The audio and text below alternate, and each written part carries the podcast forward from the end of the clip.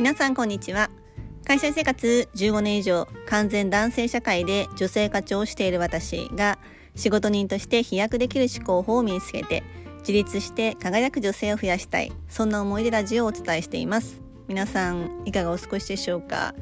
えー、昨日のラジオでですね月9にハマっているとお伝えし月9に出て月9の、えーと、競争の番人という月9あの公正取引委員会を舞台にしたドラマなんですけれどもそこに出ている坂口健太郎がなんかもうめちゃめちゃかっこよく最近見えてきましてあのよかったら是非見ていただきたいんですけれども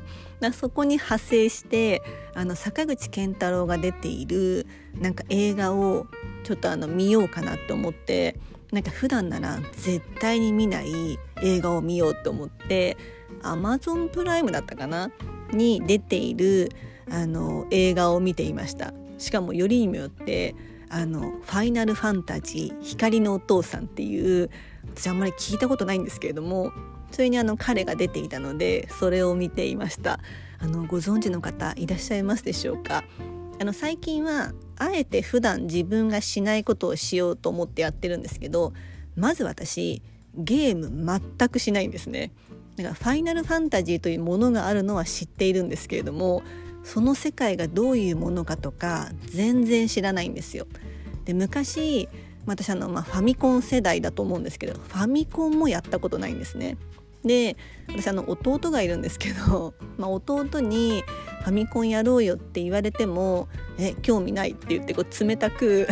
あのバッサリ切り捨てる姉っていう形でまあなんかそのうんマリオカートだったらやったかな。マリオカートだけやれたんですけれどもそれ以外全くできなくてなんかこうゲームがあんまりいいものじゃないっていうこう刷り込みが自分の中で勝手にあって今は全く思ってないんですけれども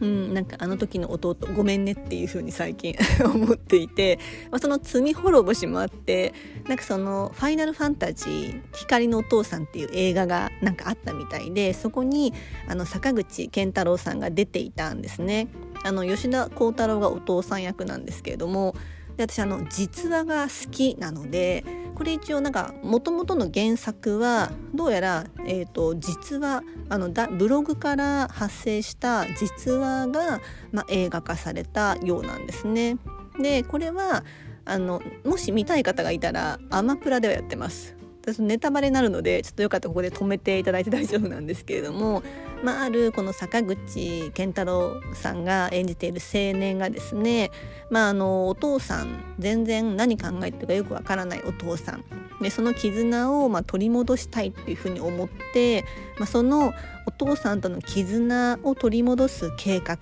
としてあのファイナルファンタジーのゲームにお父さんを誘って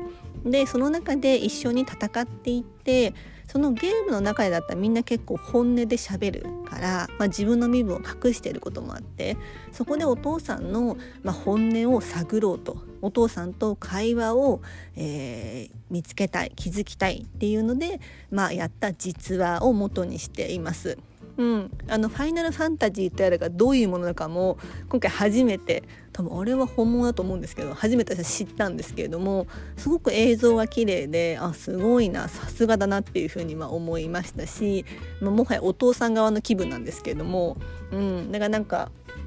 なんだろうなあのすごく私いい映画だったよくできてる映画だったなっていうふうに思って 見ていました。あの最近は結構その知らない世界ファイナルファンタジーって何っていうところをちょっと知らないのであえてその世界を意図的に見るようにしている花でございます。皆さんはどんなお盆をお過ごしでしょうか。はい。ではですね今日の話題に行きたいと思います。全然違う話をします。あのタレントの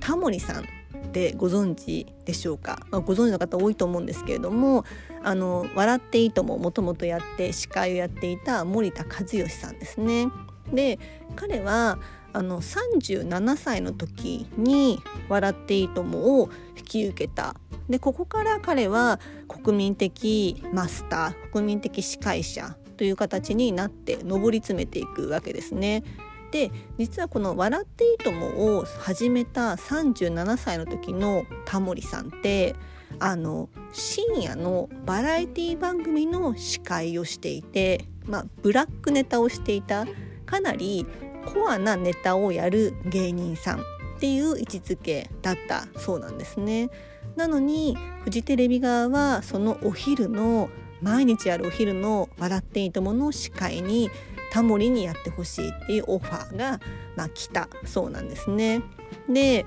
まあ当時タモリのイメージとは全然真逆なので、まあ、事務所もご本人もかなり難色を示したそうです。ということで今日のテーマは「仕事は実力より少し上のものがやってくる」